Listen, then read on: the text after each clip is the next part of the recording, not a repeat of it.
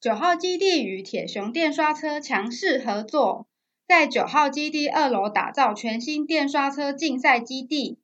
电刷车操作只需一个按钮，极限飙速或是漂移甩尾，油门吹得太凶，在入弯后还会累残。电刷车就有如真实赛车一般，需要玩家全神贯注处理每一个弯道与直线。除了场上的控制之外，车辆的改装也是电刷车的另一个乐趣所在。经过不断的改装，提高车子的性能，或是针对不同赛道做出不同的调整与策略，都将大大影响车辆的表现。喜欢赛车运动的朋友们，千万要来现场体验它的魅力。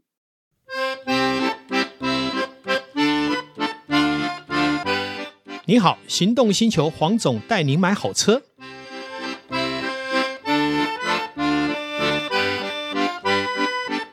我是黄总，大家好，又很高兴的今天再度请到奶哥。其实啊，我觉得啊，这几集下来啊，大家都应该是意犹未尽。我有好多好多的问题，为什么要让黄总讲而不是我讲？我跟你讲哦，这隔行如隔山，买卖在在他的身上呢，这是硬功夫。我们常说中古车一车一况一价，嗯，一车我去看了，这个很准，就是一车。对哦，那什么叫一一况呢？嗯我们车况，我们中古车到底一开始我们要怎么看？可以跟我们听众分享一下。好，我们讲的状况啊，就分第一个，它是不是完美的车身、嗯完美的内装，嗯，好、，还有完美的资历。哎，听起来好像就是新车啦。是啊，那如果你能类新车，那何乐而不为呢？哎那当然因为完美纵使是类新车，只要是二手车就有二手价嘛。啊，所以是如果我们能买到二手，但是是类新车，这个这就完 CP 美值就了出来了，对对对不对对对好，那我们讲车况来讲，我们先从外观来说，嗯一台车在行驶的过程中有两个状况会发生，一个就是从来都没有跟不明的物体或是其他的车碰撞来做碰撞，这是一个；另外一个呢，就是呃。从头到尾有可能发生什么？呃，也许叶子板被摩托车撞到了，更啊，换过这了，常常常常发生。嗯对，然后这个车子呢不小心滑手机去撞到前车，嗯，或是停在红绿灯被后面那台车顶了。顶到了。嗯那这个都是我们讲判断车辆的瑕疵，嗯，但是瑕疵它有分程度，对，没有错，嗯分 A 级、B 级、C 级，所以我们常有时候看检点检表对对会有什么对对 C 检啊，嗯那可能只要是 C 就是车体有变形嘛，哦，就是对大壮的意思对了，那有 B 伤减到结构。对你 B 减也许就是换一片叶子板或是两片门，嗯这个都有可能。我们就看每一家的标准不同。但回过头来，没有任何一台车卖不出去的，哎就说得是也看对它怎么评价。没错，好，我们先抓一百万的中古车残值的车，它假设新车是两百万，嗯经过三五年折旧以后，它现在卖一百万。嗯那我现在如果要买这一部一百万，我必须怎么评价呢？第一个，既然它的行情叫一百万，嗯，我就要要求车商，你给我的这一部车应该是没有更换过板件。哦，连板件都不能更对换，有更换不是不能买，要减价。啊！好那我们来哎，听众赶快做笔记对，哦。我们来看哈技术哈，嗯这个技术的部分哈，因为车子有很多板件。对，假设这一台车因为不小心让引擎盖去变形了以后，嗯更换，但是它的水箱架跟周边都没有受伤，嗯，基本上以一百万的车，这一个引擎盖更换，我必须减价五万买。减五万以一百万的车来说，那请问消费者买是不是应该要买在九十五？嗯才合理没错嘛没错对不对。好，那如果是两边的叶子板呢，嗯一般是折二到三万，如果哦两片就等于是四到六万。左右都中，对对对 对，那后尾板就另外的，因为那个太复杂了，我们就先讲前面，因为前面撞到的机会是最多的嗯多哈嗯。那但是但如果是现在有 ADAS，还有刹车辅助系统呃，几率会听下降说今年开始车子板喷厂都只修车哦，尾，会会会会影响 很大，哦会只修车尾没有修车嗯这头，这是真的危机哦，这板本厂是危机哦。那我们这样讲哈、刚刚讲的是这个基本的叶子板呐、啊引擎盖。盖嗯如果这个车稍微推撞多一点，大梁没伤到，是这个水水箱箱架架更换，嗯你可能又要多个 double 了。哦，double 哦，对啊，你可能五万就变十万了。嗯，好，因为装到水箱架算是一个水箱架都变形的话，它的程度就是比较重一嗯点对。但是如果它大梁没有错，没有移位其实是无所谓的，倒无所谓，那是 k i m o 啊 j i 但是我们从买车的角度来讲，我本来预算只有九十万，嗯，我现在是不是可以买到一百万的价值？对，因为它更换过了水箱 架，对，所以其实比较内行的人，透过鉴定师或透过像我们这样的平台，呃，包括专家去理解过以后，其实他会告诉你，只有换这样的话，这个从买的角度是物超所值啊。啊，哎，其实黄总讲到这一个，我就想到光是水箱架的呃这个学问就很大，嗯，因为更换水箱的时候会拆水箱架，是它就有拆过的痕迹。啊是那我怎么判别它是撞击还是更换？因为你知道有时候被异物打到所谓的水箱，造成漏水，是好，那我就要更换所谓的水箱，是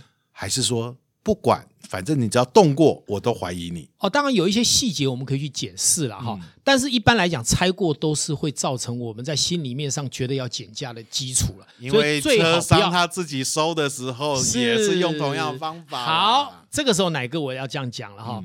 呃，其实现在原厂因为卖新车不太赚钱，嗯进到原厂以后，他会用保险去报出险，啊，所以一个叶子板或者引擎盖的一个可能拇指的小凹，他就把凹你痕更换掉。。对对，所以，对如果你是消费者，你有权要求不要更换，给我板修。因啊为当你板修以后，这个就是原版啦、嗯，不用被折价。嗯，这个都是我们消费者要去注意的地因方。为像这种外观件可能还不用拆下来嗯板喷，是的因，为它是小的刮伤对或者这个小的凹痕，对，是可以不用拆板件。是，对对那所以不要说原厂告诉你说啊，出血更换一个就好了。如果我是一般的消费者，我觉得当然换新的好啊。当然，没对想到在中古车价，其实还有保险的问题。后续啊的问对题。这些我们就不讲，先讲车价，在中古车价，其实它就会被影响到。当然，而且其实现在有很多很棒的修复的方法哈、嗯在一个像拇指这样的凹啊，都可以透过处理过，连烤漆都不用，就可以把它完美的补修回去有了。有，我好多朋友对都这做这个，我都觉得好神奇是。我上次还跟他讲说，哎，我这一个出了名的钣金厚，很是硬。是你弄得出来吗？哎、嗯结果他说没问 题，哎，所以我觉得这个技艺倒是不错，对而且节省很多钱呢、嗯，而且现在有很多板件不是钢哦，它是用铝合金的。对那如果你回到原厂，它一嗯也定把没你换掉。对，他没但办是法，外面其实连铝合金都可以用细微的板件把它处理起来。你要知道，铝合金的板件一块是好几万，没错，不，是几千块啊。对对对这都是可以替我们的消费者节省很多的一个费用哈。嗯另外，我们刚刚谈到啊，这个是讲外观。对。那么，如果我们在评价一台车，还要考虑一个使用里程。哦使用里程其实这个好难计算哦。，是我们一般来讲，理论上是一年以开一万为标准。你说台湾吗？对，嗯，五年车我们就用五万五万来抓。如果他今天是开十万，是不是 double？对我要不要减你价格？啊，我们就以一年一万做一个标准，是然后超过减价，是低的加价不要啦，做朋友嘛。哦，要加 价买。比方说，你今天开一部两千年的车，总共开了二十年，嗯，你只开五万公里，我要不要给你加价？哇，那太离谱了，一对啊，年那开太离两谱了三千公里你很啊！很难加吧？是啊这也很难对，加吧那？相对的，如果今天你是两千年的车，有的人跑很凶啊，一年就跑掉五万公里啊。嗯，那你想想，两千年的车，在我心态上，你已经跑到二零一五年该跑的里程啊。啊，我懂意思，你要不要减就说价他可能跑白牌车啦，是或者做一些商多业元用途啊哎，多元什么造成它的里程数是可能基建耗损也会比较大，嗯嗯嗯所以当然里程数过高，哇，不过一年一万公里，那我每年。大概都跑到两万公里，那你要所以我减价哎的我的车很容易叠价，啊对不 要对叠，价，要叠价。更应该买中古车。当然，应该这样讲。如果今天我买一台车是十万以上，准备要开始花一些维修的钱，那为什么不减价呢？因为那个也是会反映到后面的这个所谓嗯中古的的价总钱成本嘛。对。对嗯那同样的，如果今天只有开三万公里，开了五年，哎，我就心里想，你这还很年轻的引擎啊。嗯我是不是要到十万以后才会花到钱？有七万公里可以在我身上使用的时候，可能不太需要维修或更换零件。所以各位听众应该很清楚了，这一个在里程上面其实就是一个决胜的关键，是也是一个筹码，对不对？对那除了这一个，还有一个叫内装嘛，是啊，因为我们很多的人现在看内装也很重视啊，你里面皮椅是破裂的，嗯或是有养过狗，哦然后有很多对对对脏抓痕的跟脏一些污脏污抓痕。那你想一台一百万的车，我要不要减你个五万八万来买？内装不用剪那么多吧？可是你要整理啊，可所以那就个车整理上得出来吗？那有的啊如像果我有皮椅破掉，我是不是对要重新换掉那一片皮椅？啊，对，那内装哦有的对甚对至对污对嗯损了地毯，地毯，对那或要整台车拆对耶啊，或是抽烟，天花板是，对不对天花板有的你用的不好也会塌下来、啊，塌下来，对然后或者我们抽烟上面就一块黄黄，对，所以这个内装的评价从减五千、一万到五万、八万都有可能，啊要看它的实际内装的评估，所以这也是一个专业。所以黄总，嗯你的意思说内装我们只要看使用的状况、破损跟新旧，是，没有其他的东西要注意吗啊，？当然我们讲内装来讲，就有可能考虑到一些呃，比方说它用的一些。柄啊，把柄啊，嗯包括像以 B N 大来讲，早期哈、有很多使用环保漆，啊它的对按键那个已经脱落了，嗯其实现在也有人可以帮你去修复这个按键啊、不用换整组新的哦，那不用换个总成。那个要扣钱，对，那个也要扣钱嘛，一个可能要一千块钱来整理，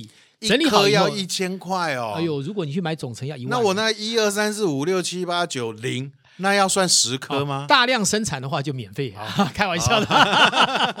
好，所以在嗯环保材质、这个，再跟大家讲一下，最近比较少环保材质的对问题，新原因在款的哪没里有 了嗯因为新款要么就把按键取消，要么就说镀铬在 上面。没错，没错，没错。 所以对现在反而规比较避少了，对规避了比较少规避了听到这个环保材是质。是是。不过，在这个应该这十年内的一些中古车，还是很多大量使用所谓的环保材质，尤其对大概呃，应该是从两千零五年左右开始的车，一直到对前三年吧，啊应该大概都还对摸得到。不过因为它的这个环保的比例不多啦。对啦啊就算就一些真的要按处键理，啦其实也对都不难处对理。对对我们中古车商来讲，会觉得它很容易处理了哈嗯。那另外一个就是，除了刚刚这几件，其实还有一个很重要的，你买这一台车，它的完装是不是可以符合像可以使用新车这样的标准？比方说，外观有五片要烤漆的，要不要折价？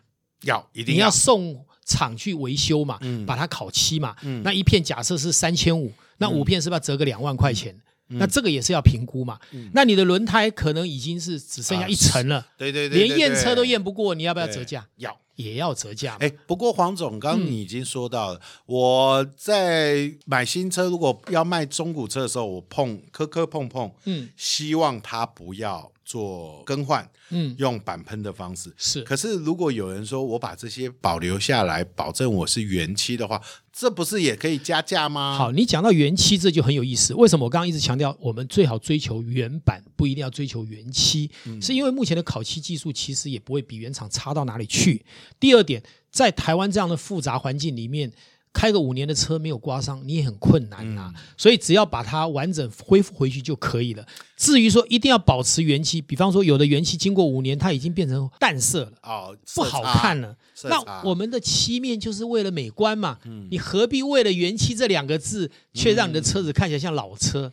那也没有嗯我道懂理了，啊。那就是卖相嘛，对不对是是，好，现在可能观众就大概知道，这个是以前的旧观念，是好说我要原漆要拨。乱反正，对，其实原漆不是这么的重要，是的重要是原件。是好大家记住哦，是是原件。是好，不要拆装过。那除了这一个内装也解决了，我七扣八扣，哎，好不容易我一百万扣到现在剩八十万，是我还有什么东西可以扣啊？哦，应该这样讲，这还有分几个状态啊，就是说一个车子我们在评估它完整，除了刚刚讲外观、嗯，内装，里还有程呃里程，好，还有刚刚讲的呃这个板件，本件你是不是还要考虑引擎有没有漏油？